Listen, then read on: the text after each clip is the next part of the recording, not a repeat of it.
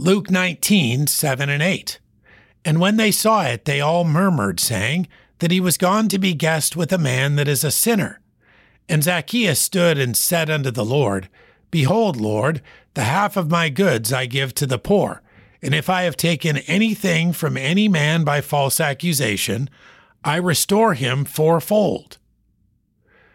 When this chief among the publicans met Jesus, everything changed for him. Those murmuring were right. He was a sinner. Some of his riches were obtained in a dishonest way. But at this point in his life, he was ready to make all of that right. Salvation had come to his house, and he had been transformed. That meant rearranging his life to fit God's will and making amends for the wrong he had done. In ministering to Zacchaeus, Jesus was carrying out his mission to seek and to save that which was lost.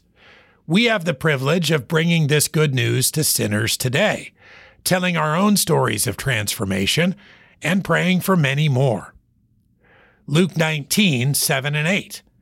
And when they saw it, they all murmured, saying that he was gone to be guest with a man that is a sinner.